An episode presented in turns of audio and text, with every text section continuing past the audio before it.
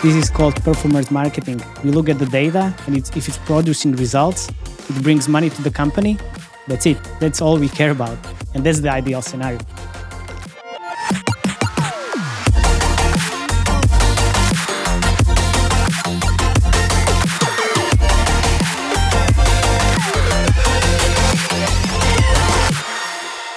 Hello, listeners, and welcome to the Metacast brought to you by Naavik.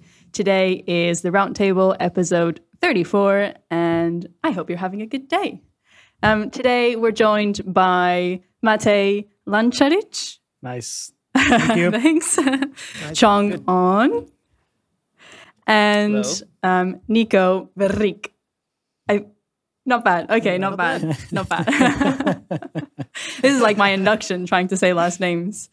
Um, yeah, so today we're going to be focusing on two topics. We're first going to be talking about the network effects as a business strategy. And then we're going to follow on to talking about the fundamentals about user acquisition and briefly do a bit of a comparison between uh, user acquisition in free to play and Web3. So I think we'll just start with some very quick intros. I don't know if you need to do an intro, Nico, but you're very welcome to do one. Maybe very short. So usually I'm doing what Maria's doing, but she's actually doing a great job. So I'm, happy I don't have to. Um, I'm at part part-time host of the Metacast and part-time uh, or full-time, I would say. I'm also uh, an investor in the crypto games industry at a VC firm called BITKRAFT Ventures. Um, and so my you know interesting or insights will mainly come from the crypto angle. I tend to th- pull things in that direction anytime i talk about anything gaming related. So apologies in advance for that. Um, but very excited to talk about these things. I think uh, they're very interesting and uh, also excited to learn about the other panelists here. Go next Chong. yeah sure. Yeah my name's Chong Ahn. Um, i'm currently the vp of the americas at mythical. Uh, it's a recent I guess title change. I oversee um, you know product development uh, in North America and South America presently uh, for various initiatives that we have.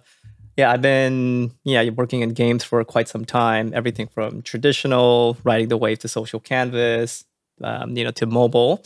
And you know, with all those different learnings and what's happening in the blockchain space, uh, I felt that there were some synergies uh, that could be aligned uh, to usher new ways of play and ownership, uh, you know, through the technology. So yeah, really excited to be here. Yeah, well, and uh, my name is Matej Lancaric, as you might heard. Uh, I've been in the industry for like nine years so far. Um, right now, working as an independent UA consultant, working with several developers around the world, mostly on the UA hands-on work as well as a strategy. I have my own creative team of ten motion designers, and uh, well, definitely been able to soft launch like 25 or 26 games in uh, in my career which has been really nice ride. And uh, well 90% of those uh, made it to global launch so that was even more fun. And uh, yeah happy to be here. Happy to be back actually. It's been a while. Yeah that's awesome. Yeah. It has been. Welcome everyone all right, so we'll jump into the, the first topic, which is talking about the network network effect as a business strategy. And uh, the idea for this topic was originally a spin-off based on uh, a discuss, um, an analysis that Naavik did on Animoca Brands' uh, investment strategy.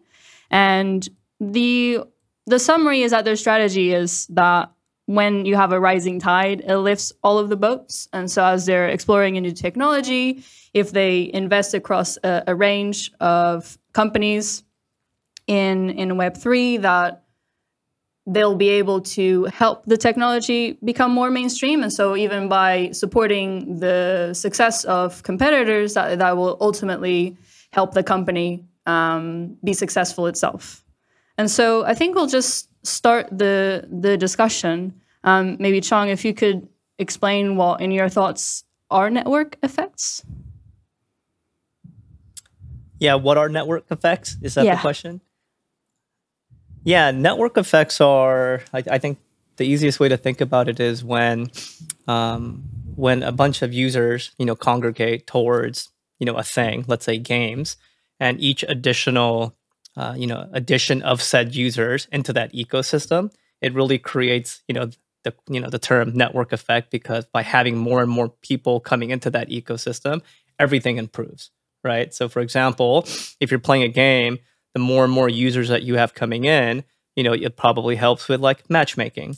You know, it creates larger communities, it creates a dialogue, it creates and spawns, you know, a variety of other benefits. And it has a ripple effect across all aspects of that particular, you know, product, whether it's, you know, with marketing, because maybe your organic growth is helping to reduce reduce your CPI cost um, because you have a lot more different people coming in. Um, it helps with you know different parts of that life cycle and so on and so forth, right?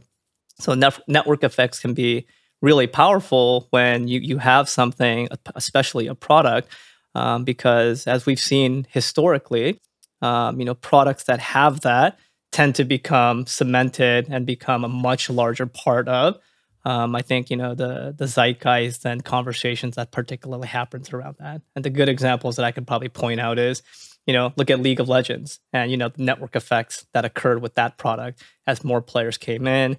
You know, everything just started improving. You know, it just became much larger to what we know it to be today. Um, yes.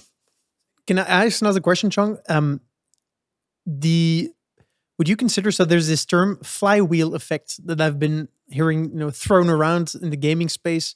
Um, would you consider that the same as network effects? And if not, where's where's the difference?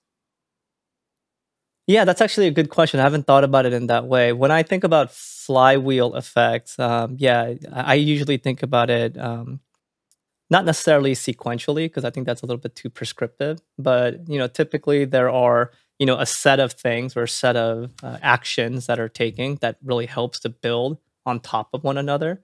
So if you have a starting point and that leads to the second starting point which then leads to more options and more options by picking up that speed and incrementally building step on step on step it creates this momentum of velocity which is where like the the analogy of a flywheel comes into place because as you start picking up momentum and speed, it gets much easier and easier for that thing to con- constantly turn, um, which then creates this uh, acceleration and velocity to kind of hit whatever business goals that you have, whether it's scale, um, you know, faster production, you know, whatever your and I guess outcome you're looking for is.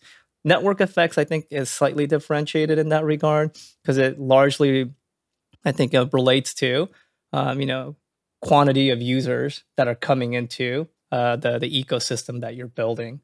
Um, so I think there there's some there's definitely some overlap, uh, but there's definitely some distinction uh, I think between the two because you can have flywheel effects, let's say internally within a studio. Uh, because you're trying to, let's say, optimize your content production pipeline or your your production pipeline and so on and so forth. Um, but that doesn't necessarily have to be related to network effects, if that makes sense. And Maria, sorry for taking over here, but that's not the question. Um, so, Chong, can you give some examples um, in the gaming industry where you can say, like, okay, this is network effects in action? Yeah, I mean, I think I think some of my favorite ones is uh, like when when mobile games first really hit the. Well, let me let me even take a further step back. When social canvas on Facebook was like a thing, right, and it was like really big one of the first games that I think all of us probably recognize is like Farmville, right? Farmville exploded due to network effects. Well, because of the gameplay and all that stuff. I'm I'm just making the assumption that the game, you know, had its, you know, various ways to engage users. But in addition to that, it leveraged the network of the social, you know, platform that they were on. And it created all these, you know, virality mechanics in order to grow and expand at a very rapid pace. Right. So I think that's a really good example of that. When we migrated to mobile um, and you know free to play started becoming a thing, um, Words with Friends, you know, was also a very similar type of game where it had network effects, um, was able to grow and really you know increase its digital footprint. And then there's a bunch of other examples, right? Um, like Game of War, I think, is another one that had a certain type of network effect, but with a very specific demographic you know, it was with very like, you know, mid-core, hardcore type of players. Um, it was actually weeding out um, some of the players that probably were not attuned to that type of gameplay, the level of depth, the level of spend, and so on and so forth. And it became you know, for better sake of a word, it's a it became like a whale centric type of game, and it had a network effect against those type of players, right? So I think there's lots of examples across the board in when these things happen, particularly with major platform shifts, which I think is a really good, um, you know, case study to look at when trying to grow or you know get into um, you know new technologies like blockchain and you know pull some of the lessons that we had from those products you know into the new ones. For me when i hear network effects today my mind immediately goes towards roblox. Mm, yeah i feel like that's another great it's, example. It's, yes. It's yeah and and i feel like they've crossed that you know they, they've crossed the critical mass the critical user base mass where they you know because of the large amount of users they have more than enough incentives for people to actually you know start building on top of their platform. Um, the company that Jan's you know mm. uh, that Jan founded super social is, is a good example there. Um, and you know it's just you know this viral loop that keeps continuing because more more people go, join more people create and then there's more uh, you know good games or experiences as they call them to enjoy so more people come and it just keeps keeps going yeah i think the roblox one's a really good example of both a flywheel effect and the network effect happening right? Because if you actually think about roblox and how they arrived to where they're at today uh, i mean it took them years right to you know build up uh, to get to that level of velocity to build up their flywheel which is lo- largely around you know education of the platform, better user experience with the tooling, setting up the you know the pipeline so that content creators understand you know pretty at a pretty granular level what Roblox is able to provide as a service, what they're able to take as profit, as revenue, so on and so forth, and then expanding that to a larger audience and then attracting them in, which then led to this larger network effect of, oh, hey, as a user, I can come in, do all these different things based on all these pillars. And it just started expanding, expanding till, I mean, look at them now. They're a massive juggernaut, right? so, yeah, that's a really good example of that. Love it. Reducing uh, CPIs for me were the magic words as how powerful this, this strategy can be. When when I was reading the analysis of the uh, Animoca Brands investment strategy, it seemed it's purposeful that this is what they're trying to achieve. And what I was thinking during this discussion is how purpose, purposeful were the actions taken by the leaders of these companies, well, these games that we we mentioned in making this happen? Like, do you think it was luck? Do you think that they implemented features and a marketing strategy that led to the network effect? Um, I mean, personally for me, I mean, I think the the leadership team at you know Animoca, I mean, it was definitely it was definitely not on accident. Um, I think it was very purposeful.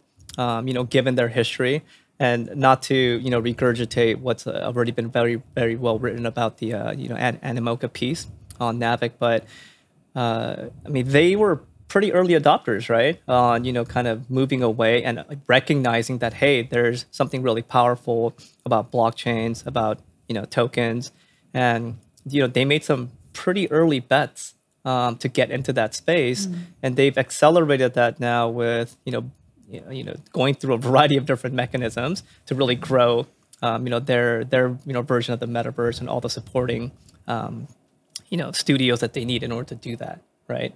Um, mm-hmm. So I think in that sense, it's very interesting. I think there's even um, you know comparisons to them as being uh, you know the the A16Z of like like Asia, uh, you know, especially in the corner of the metaverse because they're just going up and basically investing into and or acquiring just about everything related to that. So I think it's a very deliberate strategy um, that they've been going after. Even their fundraising round at one point, very deliberate with the um, you know, eight, eight, eight, eight, eight, you know, whatever million, right? yeah. So like, I, I, think there's definitely a rhyme and a reason and, uh, you know, thinking and narrative that they're trying to build around, you know, their, their point of view when it comes to, you know, the blockchain ecosystem. So yeah, I think it's mm-hmm. very, very deliberate. Would you have the same thoughts for League of Legends and Roblox? Oh, that's a really good question. You mean you mean do I have the same thought as in they're being deliberate in trying to build out their own metaverse or yeah, or yeah. whatever that means. Mm-hmm.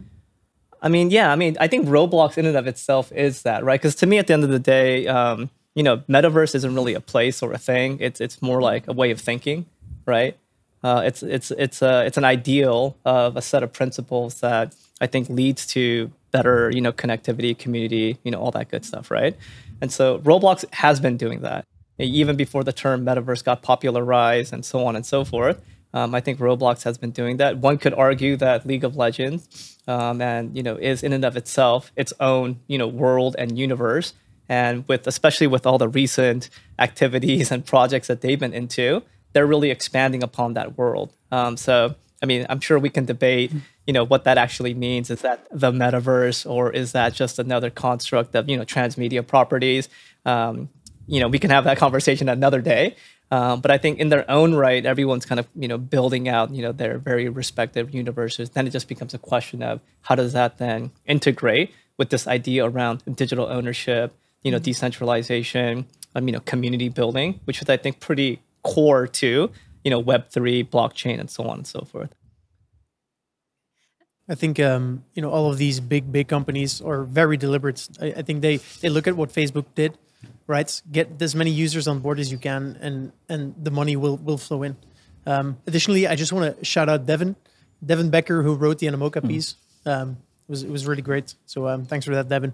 Um, and I feel like the flywheel effect. No, it's it's not the same. So the uh, um, the uh, network effect. What the network effect. That's what I was looking for. So I feel like the, the network effect uh, with Animoca brands is enhanced because we're talking like within Web3 because we're on the blockchain. Because um, I've actually been looking at some some projects that are spin-offs of companies that are under you know Animoca's uh, umbrella, um, and what they're doing is really um, you know building tooling and um, you know other other like facilitating companies for all of the companies that are under their umbrella, um, where they make like one whole ecosystem where you know as a user, you know you have your your one on ramp to get into their um, you know to get your first access to either tokens or NFTs, um, and once you have that, you know that you can use that same way to get access to other NFTs from other companies within their their space.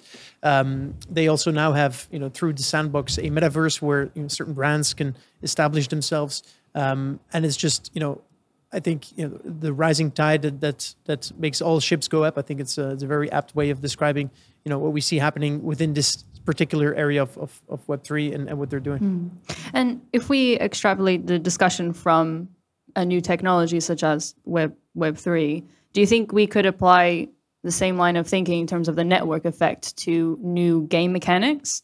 So, for example, with uh, Merge, do you think there could have been an opportunity like that in the future where a company can invest in trying to lead the development and be the first to get there with a new mechanic?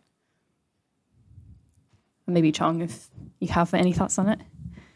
Yeah, I mean, I mean, look, I, I think ultimately, just to take a step back, right? Uh, I know there's a lot of conversation around um, particularly for detractors, you know, around blockchain, like, oh, why aren't you know these aren't really games, and you know, you know, these aren't new things that we've seen, and so on and so forth. But let's all like take a take time to appreciate that this is relatively new for everyone, right? Uh, look how long it took, uh, you know, free to play, you know, mobile gaming to actually hit a certain inflection point before the majority of the industry recognized that, oh, that's actually a thing we should go and probably learn that, build that, you know, optimize, come up with new concepts, new ideas, new game genres, right? It took a while. So I think there's definitely a need to be a bit more patient with how we approach the space and the type of experiences we're going to see, right? And so going back to your question, Maria, around, you know, could we potentially see you know new types of games or genres coming into the space using blockchain technologies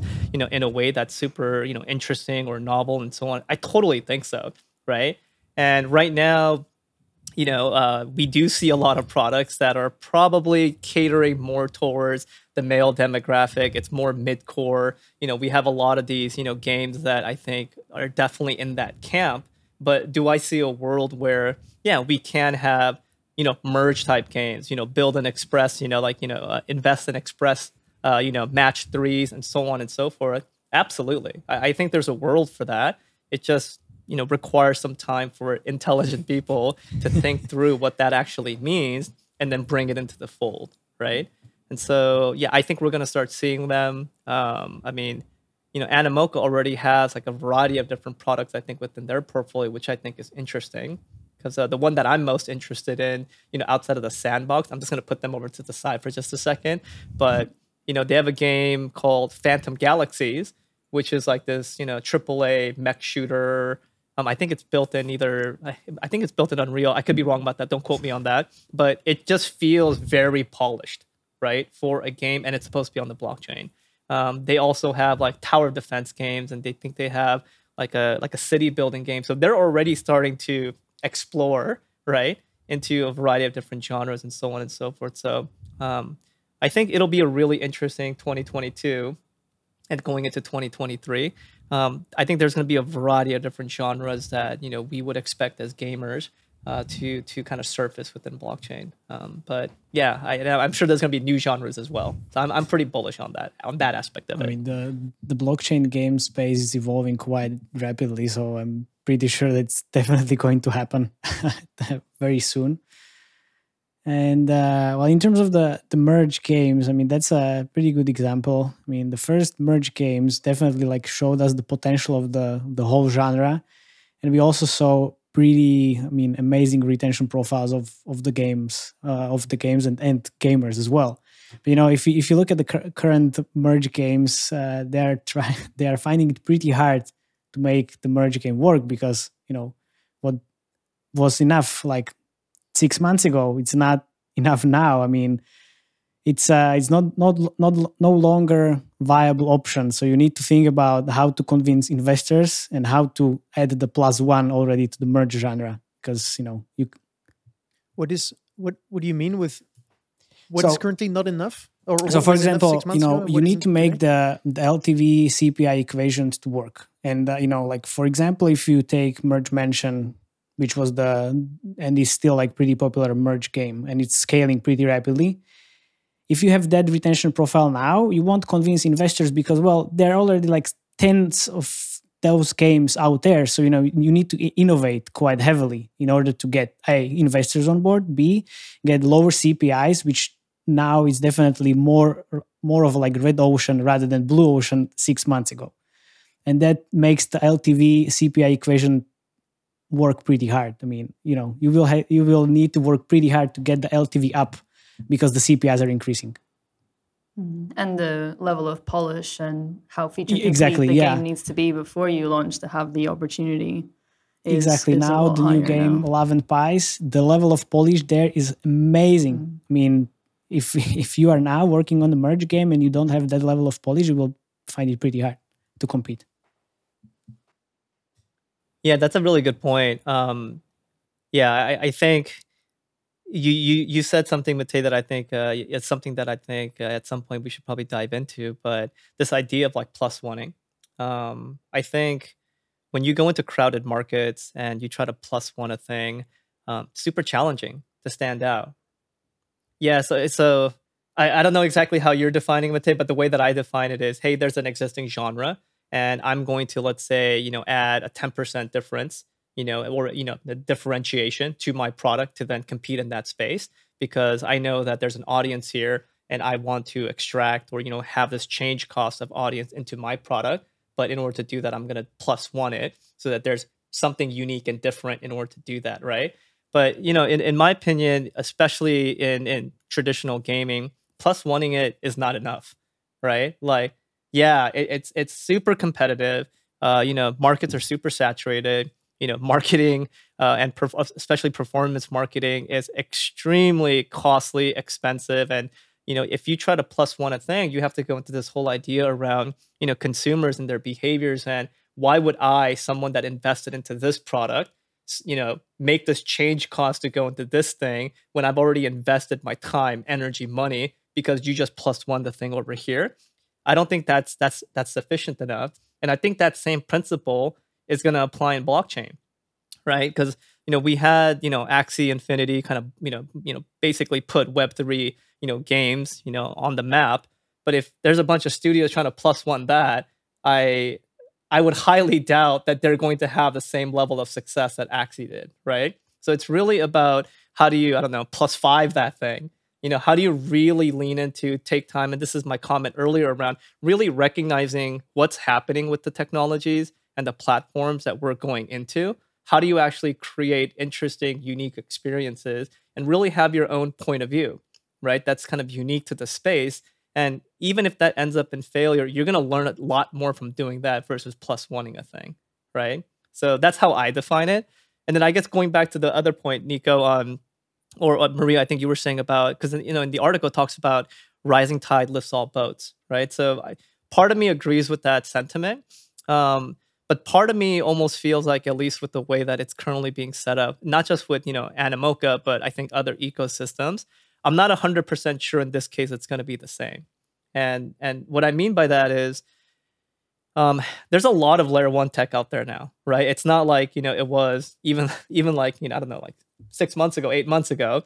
It, it's not it's not just like you know Bitcoin and Ethereum anymore. There's several that are out there, and what I really think that's interesting about Animoca's strategy is they've either acquired or invested into just about everything that's out there, right? Um, to holistically say, hey, you know, we have our fingers in a variety of different things to kind of connect different things to have a really good, uh, you know, potential to find success. I think other institutional investors, um, like you know A16Z, and you know, um, they're also doing something very similar, right? They have really strong points of view across a wide spectrum of you know studios that are really leading the charge, which I, which I think is great. In that instance, I do believe that there is some rising tide type of phenomenon going on. But the thing that I think we we have to really look at that's different from other things like you know when social canvas was a big thing or even on mobile where you have the apple ecosystem or the google ecosystem it's not necessarily the same here because there's multiple ecosystems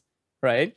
And so how do you then really create this network effect when there's multiple networks that you have to contend with? Where is the actual audience going to uh, and how do you solve for that problem and what i liked about animoca's um, I think investor presentation, which was very cool. But at the very at the uh, there was only one small section that talked about this, which was a little disappointing to me. Was they started touching on this idea around like interoperability, right? Which we've talked about on this podcast before, like interoperability, composability. I think those are going to be really important things, or you know, really true uh, cross chain or you know chain agnostic abilities to really freely roam I think those are the things that's going to create the real network effects. Because right now, the network effects are happening in you know individual kind of like ecosystems. How do you bridge them all together so we're all living in one place, right? Uh, and so I think we're we're starting to get there. And so that's kind of like my I guess bear case around the rising tide lifts all boats type of thing. But I think that problem I'm sure is being solved for. There's a bunch of smart people out there figuring that out. Um, but I think once some of that some of that friction is removed, I think we're going to see an even more um, that flywheel effect that I'm talking about, right? Where a bunch of things are now being laid into laid into place to create the bigger bigger digital footprint. I feel food for thought. I feel I need to go away and just think about all of this. Yeah, it's definitely very, very, very interesting and, and difficult problems to solve. But like you said, I'm sure there's someone out there that will be able to solve them. Um, well, actually, with the plus one, that that is a good segue into the next topic because we see that Royal Match did that in the match genre, being able to do the plus one, maybe plus plus five. Um, I love I love that story. But if you look at their numbers, a, a large percentage of their investment is going into user acquisition. Um, of course. Yeah. So I think that that's a good introduction to talking about the UA fundamentals. So I think if Mate, I can just add uh, one thing to the Dream Games and the Royal Match. I mean, I already talked about it uh, with some other um, friend. It's it's not that much like plus one. If you think about the the core co-founding team of Dream Games, those are the the senior executives from big games. I mean, they all know exactly what they're doing. I mean, they have all the knowledge from the Toon Blast and Toy Blast. You know, we all we all see only the front end, basically how the games look like, but they have the back end. I mean, they really like 200% know exactly how the all games and the, the levels are balanced, when to offer what. This is like how their games can achieve so high LTV, and that's how they spend like million a day so it's like definitely it's like all the UA is really important part of the whole equation, but also you know we need to think about how they're mastering the LTV part of the equation as well. Um, and so to start off the that conversation about the fundamentals, um, I'm thinking about this from the perspective of I'm a game developer and I want to become a founder. Um, but I, I have never done user acquisition and I don't have a co-founder that has that knowledge and I'm bootstrapping. So is I can't invest in uh, a, an, an outsource to help me out. So with this picture in mind, what would be the fundamentals that you would share with someone that's embarking on this journey? Also, I mean, I mean, uh, Nico already shared this uh, his vision on the previous podcast that he's the co-founder and he's making a game, and uh, he's definitely asking the the UA questions.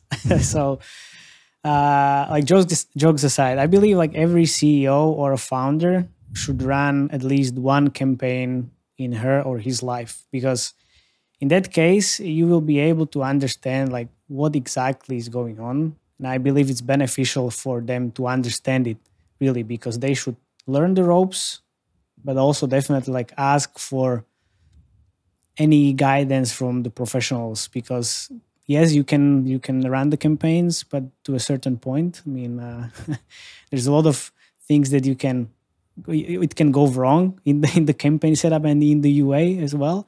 But also there is a lot of information out there and, and knowledge that uh, all these founders can find.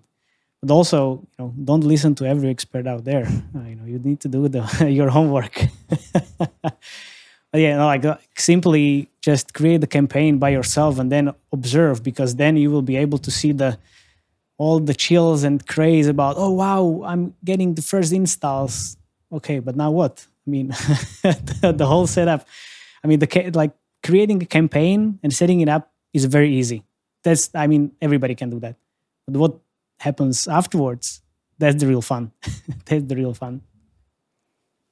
And yeah, just to piggyback off of that, I think Matej's absolutely right. Um, you know, the things that happen after you acquire that customer, you know, that player, that user, um, that's really where you know the real work happens, right? Because getting them into your product is just like the just the beginning of a of a long set of steps that you have to take because you have to really understand well what is that user now doing in your product? You know you know what actions are they taking? Are they actually you know where are they dropping off? Where are they engaging?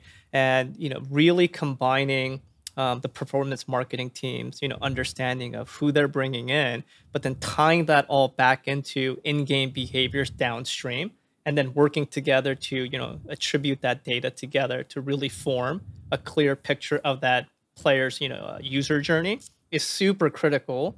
Uh, you know, for your UA efforts, right? Because it leads to things like, you know, ROAS and LTV, you know, return on ad spend or, you know, lifetime value and things of that nature that you have to really think through because depending on where they are, when they engage, when they drop off, it'll give you more and more clear ideas of what your channels are doing, how they're performing, which then you know the, the the, performance marketing professionals can leverage to go and find you know or at least attempt to find um, you know more of those users that you guys are particularly looking for right? Which i'm sure you Matej can go into a lot more detail that i can but I, it's super critical for both sides to really be talking about that and be interconnected. So how how would you structure uh, a studio to or a publisher to have that close connection with with the game? For example, would you have the art director of the game participate in developing the ad creatives and then testing new ideas, for example, for the game through the creatives? Look, I mean, UA should always work very closely with the, with the product and art team but an art director should never own anything UA related and should never say anything about the how the creatives look like because art director is a very different type of person than the the UA person is. I mean, I care about the data and the performance, not how the creative looks like. I mean, if it's working or working meaning producing results, uh, return on ad spend, having really low CPIs, I don't care if it's blue, yellow, is it seen from that part of the game or another part of the game, or it's completely hideous. Seriously, I mean, that for me, that doesn't matter. For art, art director, of course, I mean, you need to have polished creatives, polished videos.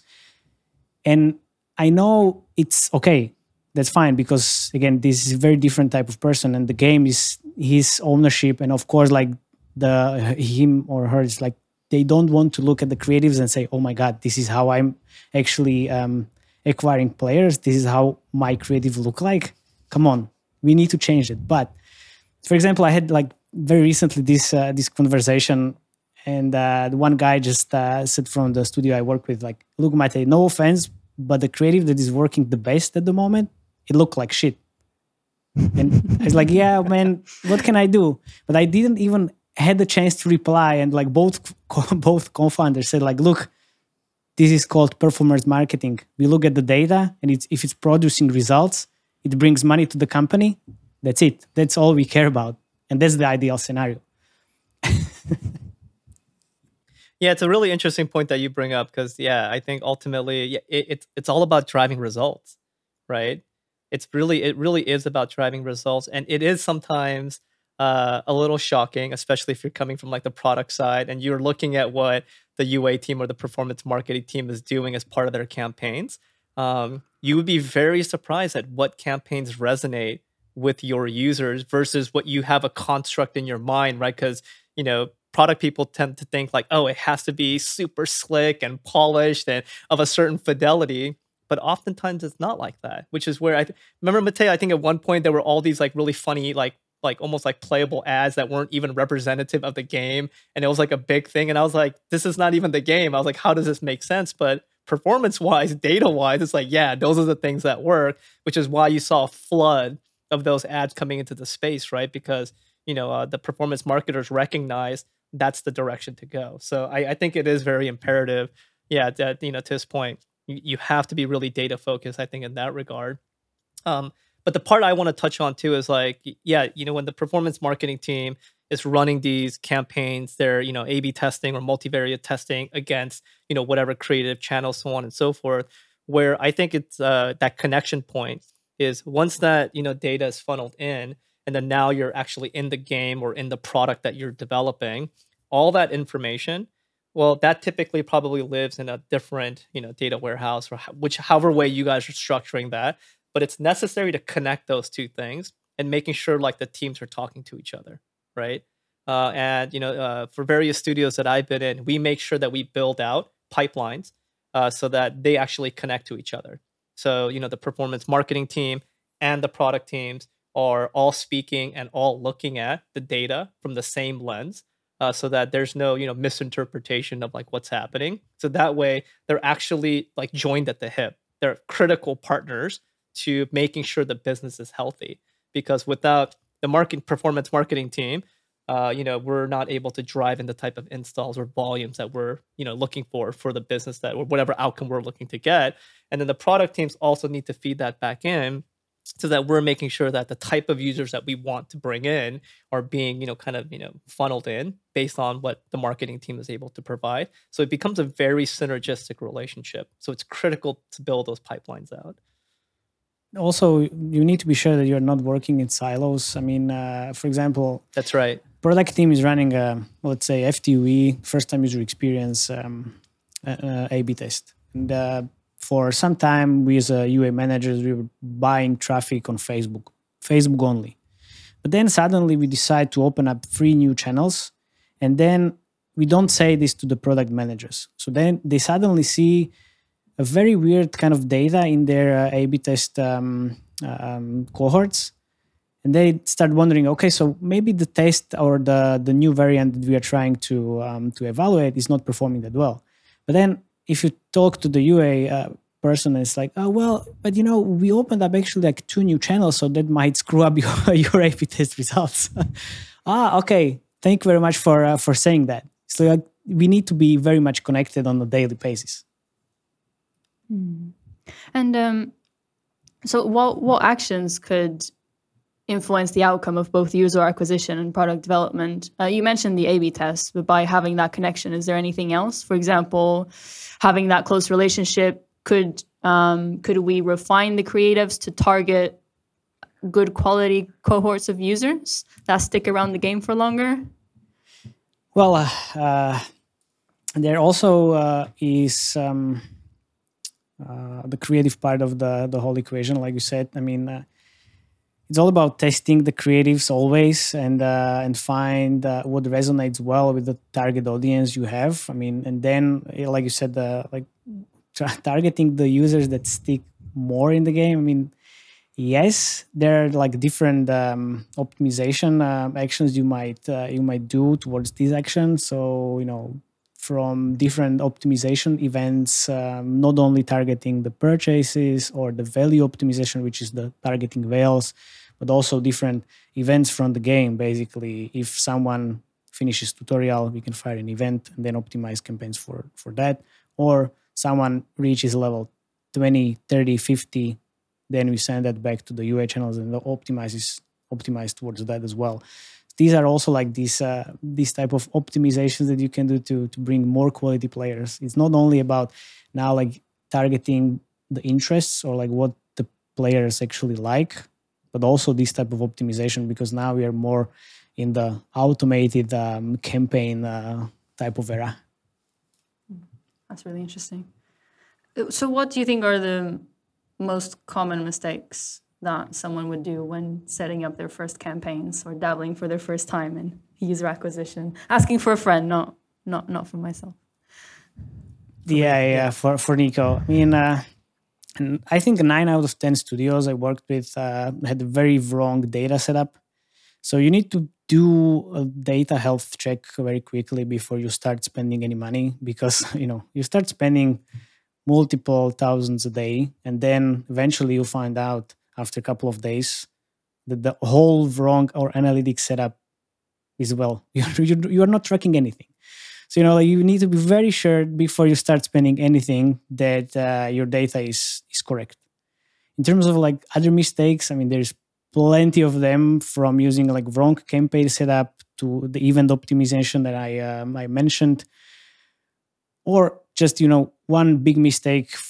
So what I see now is just put all in on one UA channel, for example, as Facebook, and uh, you know Facebook for last six months is decreasing the quality quite heavily but I need to be very careful about what to say about Facebook because they already got uh, already banned my account for one month. So I need to be very very careful to not say anything stupid. but now, like uh, jokes aside, like sometimes like the big mistake is um, studios think like the UA can solve everything. I mean, if your game has shitty KPIs, no UA, Ninja, Wizard, or whoever out there will make it work you know, people think scaling the game is very easily done by just throwing budgets at uh, at UA channels. I mean, yeah, well, you can do that, but most probably you won't get any any money back.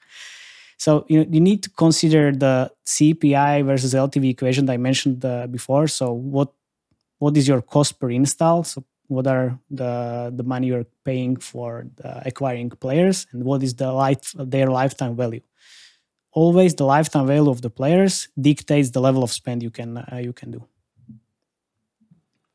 So, how do you have any recommendations on how um, you could make decisions on the investment horizon for your ad spend?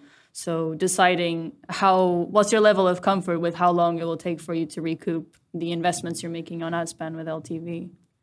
Yeah, well, uh, each each UA channel um, has a different LTV so and different level of optimization uh, possibilities and different uh, creative options as well and you know it's uh, it's all about from what i always say like it's all about what kind of money you have on your bank account. And, and uh, the willingness to take risks because uh, you can spend for like like uh, the dream games. They're aiming for 1.5 years payback period.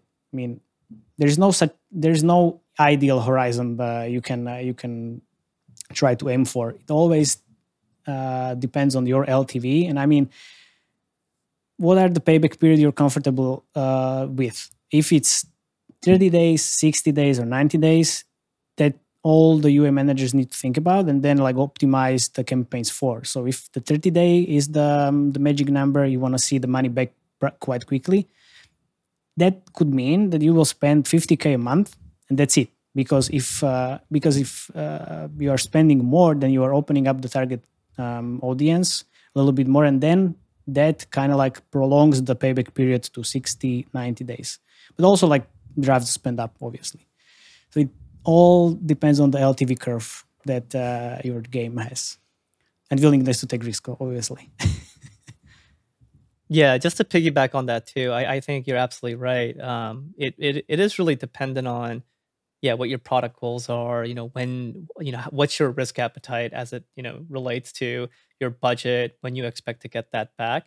Um, but I think uh, the other part of it too is that if let's say you have an aggressive payback window where you're expecting your return on ad spend to be yeah within 30 days or within 45 days you know what's going to end up happening is that's going to have an effect right across your business and your product teams so let's say for example uh, in order to hit maybe these kpis that your business has set uh, you're now really pushing hard early on in that you know product life cycle to try to monetize that player right which maybe in the short term you're hitting your goals right you're you're getting revenue in but maybe it's at the detriment of your user experience because you're pushing so hard on the monetization angle, right? Which actually then leads to potentially mid to long term issues because users are then churning out.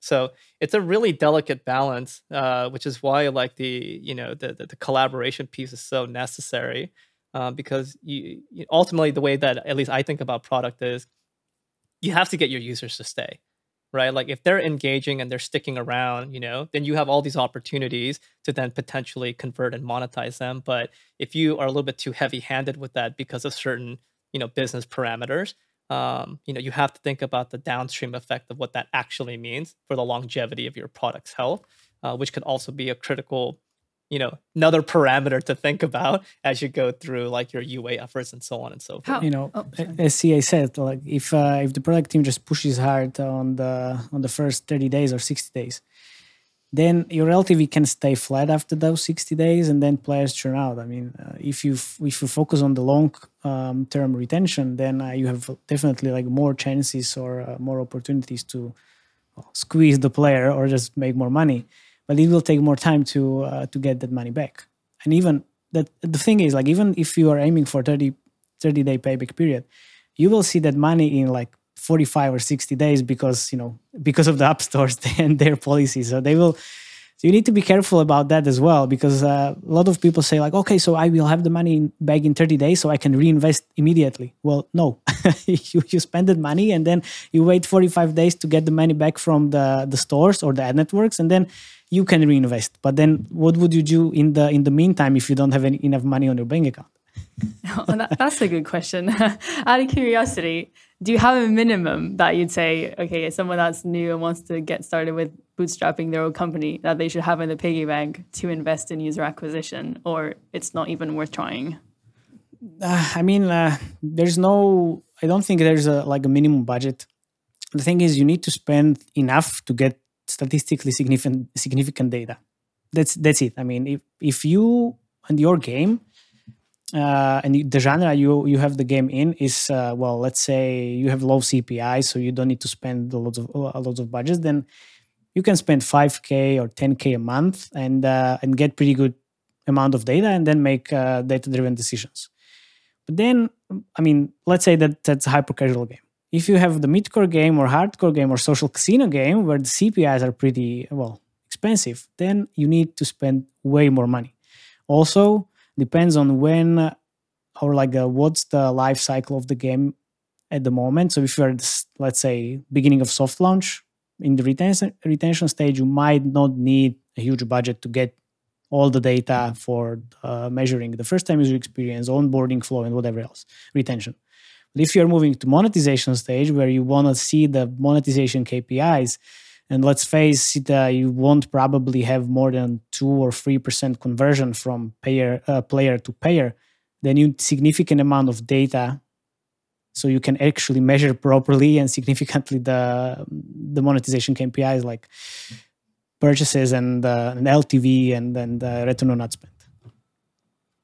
Oh, thank you.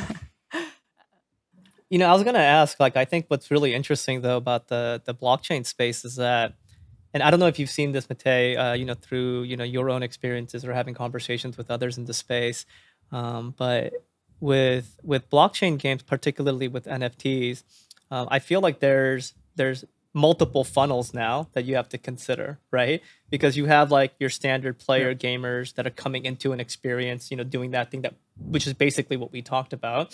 But at least from my own experiences, you know, we're finding, you know, cohorts of users that are coming in where they don't start with the game. Yep. Right? They're actually starting with the marketplace because they're way more interested in collecting NFTs, speculating on them, trading them with others. And then they eventually find their way into the game, which is like pretty fascinating, yeah. right? Because some of them don't even actually even make it to the game. Their game is I like collecting things, I like being in the marketplace, I like the community aspect of it, um, which is slightly different. So do you have any thoughts on how to rectify that or how to even do UA for that type of user group? It's a you know it's always about the target audience, like you said. So, so one or like one type of players, uh, those will go to Discord directly, chat about everything, and then just uh, hang out there. The others just buy NFTs and that's it. Uh, and the others when uh, they are going directly to the game. So you know you need to probably use a slightly different um, strategy for that, but it's still it still comes down to the campaigns that you might do for the classic uh, mobile UA. It's just like different methodology. I mean, from using mobile app install campaigns or purchase oriented campaigns, you are going to send the players to the web browser, but you also have there the the tracking solutions and pixels, so you also can optimize for different events in that in that uh, game as well. Then you send them directly to fa- uh, not Facebook, come on. To discord. Facebook is still hunting me. Uh, to discord and then uh, then to the marketplace. But with the marketplace it can be slightly hard because you know you, you can just send them directly with a link click campaign. There is no way how for example on OpenSea at, at least from my knowledge that you can just do the event optimization. So in order to do that, they would need to allow you to implement your tracking solution on their website. And if if even they allow it, they would need to do it for all other developers as well. And that creates so much chaos. but do do Web3 games currently do user acquisition through ads? Well, of course they are. I mean, uh, it's just uh, you know they are sending players to to web browser. I mean, the the browser inventory is definitely shrinking, or well, it's it's been shrinking for some time already, like since 2014, I guess and maybe now it's uh, it's some kind of like uh, definitely better playing field uh, because of the Web three games, but it's still very similar situation. I mean, well, similar, but you need to innovate. This is this is one plus on the UA manager side. I feel. Oh, sorry. Chong, uh, uh, sorry to interrupt you, Maria. Um, I'm curious, Chong, how does the UA department at Mythical differ from that of a traditional gaming before uh, you before you answered I, I have my my theory. So let's see if that if that's true. So it's not for web3 games it's not directly ua managers it's more like growth which means you are definitely working more on the marketing side of things not only acquiring users but talking to community uh, working on the whole life cycle of the player. So uh, sending emails trying to you know uh, work on the discord side. Then um, something else as well. It's not only pure UA. Is that definition or thought correct? Let's yeah. see. yeah, so that's that's how we describe it, at least internally here at Mythical, right? When we talk about you know that side of the business, we do describe it and call it you know growth marketing. Um, you know, we have you know our our you know brand marketing teams as well, but we also have a growth marketing department, and you know uh, the the combined forces, if you will, are you know what's really um, you know, putting the strategy down in order for us to holistically understand what our users are doing, where they live, and so on and so forth, right? Because, um, you know, to everything that Matej was saying earlier, you know, our users are coming in from a variety of different places and they live in a variety of different places, right? The way that they congregate and build communities out. You know, it could be Twitter, it could be Discord, it could be our own website, um, you know, it could be our own forums, and then everything in between. Um, so we still have, I think, all the underpinnings that you would expect from a traditional game studio or a mobile free to play studio. You know, we have our tech stacks related to data analytics, you know, user acquisition, you know, you know, community management, and so on. And so all of that still exists, but how we think about it, where in the life cycle users need to be, what are those tools that are needed.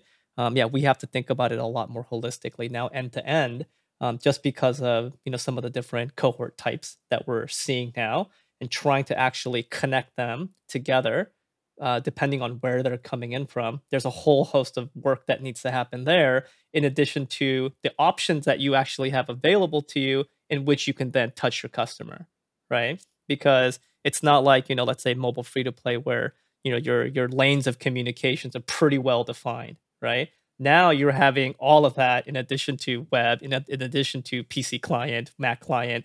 You have all these different things that you have to now holistically think about and trying to attribute understand and really pinpoint ah this is the same user that came from over here that doesn't have the same thing. They logged in with different methods so on and so forth right? You have to think through that entire thing. So it's a little bit more complex i think uh, but I wouldn't say it's it's so wholly different that you know, you know studios coming into the space wouldn't be able to figure it out. Yeah, this brings me back to like 2014 when I was actually running a UA campaigns for our web browser portal. We had at uh, the Pixel Federation because we had these Facebook Canvas games back in days, and obviously we didn't want to pay 30% to, to Facebook, so uh, we had that that portal and the tracking was. Uh, so pain in the ass back then and i don't think it evolved that much during the time. So now like tracking all like one player across all these like platforms devices like you said uh, different logins that's the really the, the hard part that needs to be done. Just to you know pinpoint that one player and connect it for, for, throughout the whole journey. Is there a third party technology that is providing these services, or do you have to currently build this technology in house to achieve that goal? Yeah, it's a good question. Um, you know, I'm I'm pretty sure there are you know third party you know options that are out there. Um, so the the approach that we're taking is, at least at Mythical, is you know we're you know certain things we're trying to build ourselves, right? Because it just makes more sense, um, so that we have a better understanding, uh, and you know the the data that we're collecting is a lot more accurate. And then others, you know, if we could take it off the shelf uh, through strategic partnerships, then we'll go ahead and do that too, right?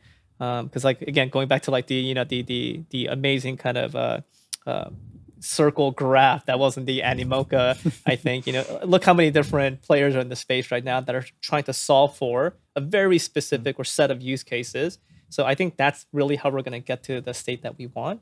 But I don't think there's like a magical, you know, one-stop shop where you're going to get all this, uh, you know, all the all the things that you need, right? You're going to have to build it in pieces. You're going to have to connect a bunch of like Lego blocks together in order to get to that final state. Um, but you know, it's happening. But we're also the tip of the spear, right? We're trying to figure out, and we're kind of like wading through the jungle to see what's on the other side. Um, so I think it's par for the course. Yeah, I bet after uh, people hear this, there will be like ten new companies uh, and startups uh, trying to figure out the the tracking for Web three games. yeah, totally, totally. I mean, I could even see, um, you know, like uh, you know, aggregation yeah. platforms, you know, cropping up into the future, right? Because discoverability is always going to be a challenge. Um, you know, I can see even on like if you go to like OpenSea, right? um, how many products are they really featuring on their page you know given the number of products that there are uh, there's there's probably more elegant solutions you know when it comes to that right so i'm sure there's going to be a whole host of other services and you know ways to um, you know provide uh, better visibility into some of these amazing projects that are out there and so that's a problem space that i'm sure that's being solved for mm-hmm. i also feel like um, ua with web3 starts getting new uh, like tools in their toolbox I can I can just think about you know airdropping tokens of your game to people just randomly, um, or even you know just just dropping some NFTs to to people you think like that have big wallets and they're like, mm, what is this? Might might check out the game. Have it's called it's called influencer marketing. well, uh, wait, is that a serious answer or? or? No, it's uh, it's what uh, what games actually do in slightly different way. I mean, uh, so for example, you have the um, Mr. Beast video that um, he produced for Supercell. So basically, you know, they dropped him four million just you know for prizes for the the contenders in the video, but also mm-hmm. for the production of the video. I mean, it's not the, the it's not the same thing what you described, but very similar. I mean, why not to just share NFTs or drop NFTs to a like influencer figures in the blockchain gaming space just to promote your your new game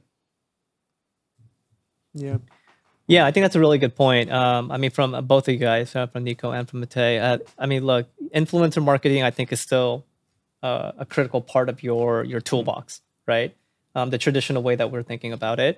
Um, but I think again, like with with the technology and the platform, like airdropping is a viable solution, depending on what your outcome is, right? But you also have to be super careful about how you go about doing that because it's not for free, right? Like when you airdrop a bunch of NFTs or tokens to a variety of different people's wallet addresses, well, there's fees associated with that, most likely. And so it's also part of your marketing costs, right? Like it has to be baked into your overall strategy. And then at that point, it just becomes a question of like, how do you even understand what your return Yeah. is, right? so if I, let's say, airdrop a bunch of stuff to like Maria, to Matej, to Nico, but I, let's say I don't know you guys, right? I just know your wallet addresses because I don't know, I scraped, you know, the, the, the block explorer and I just pulled your guys' names and boom, boom, boom do I understand what my actual marketing return investment is? Right. It's, it's a little bit mm. challenging. So I think it's another tool at your disposal. How you leverage it holistically as part of your overall campaign. I think that's the critical part. But you know, not to not to talk too much about like I think, you know, things that we're kind of thinking about. But ultimately, I think it's about how creative oh, you yeah, get with this stuff. right? And if you if you can leverage the technologies and all the other traditional marketing, you know, tactics and strategies that have worked in the past, but now do it in a fun, interesting, and unique way, um, especially if you lean into things like scarcity-based elements, right? That really drives conversation. Now you might be doing interesting things, right? That might be wholly unique to your product or your point of view, and I think that's where marketers are going to find some resonance right? And and you know we're starting to see that to some degree, and it doesn't just end there. It doesn't have to be purely digital only, right? They're like there's there's like hybridization models that you could also go into, which I think could be super fascinating. So, Matej, within a year, you'll be an expert on all this. one year and six months Six of course Okay. Counting on it. Getting Love Matej it. back on all the all the tricks. No, of course. I mean, I'm super eager to lear- learn more about uh, all of these activities. I mean, this is such an amazing space and so interesting. And like CA said, like you can show your creativity levels. Oh man, I'm looking forward to this so much. Mm-hmm. Yeah, Nico, it seemed like you still have a few ideas of tooling in your Yeah, I can see through that on, on his on his face and eyes. Yeah, I know. Yeah, you can see yeah, the gears no. in it. Yeah, I love the it. poker face. exactly. Okay. Well, we're running up close to the one hour mark. So I think we'll have to leave the discussion here. It definitely feels that there's more that we could discuss on this maybe. Oh yeah, we need to do the part two. Yeah, part two in the in the future. More UA talk. Yay. Yay. yeah, well, uh, listeners, I, I hope that you enjoyed this this episode. And if you have any feedback, let us know. And if you have any Web3 UA tool ideas, let us know as well. And thank you all for for joining. I hope you had fun. So, I did. oh, you did? Okay, cool. 100%. All right, so we'll uh, see you next week. And thank you for joining the Metacast.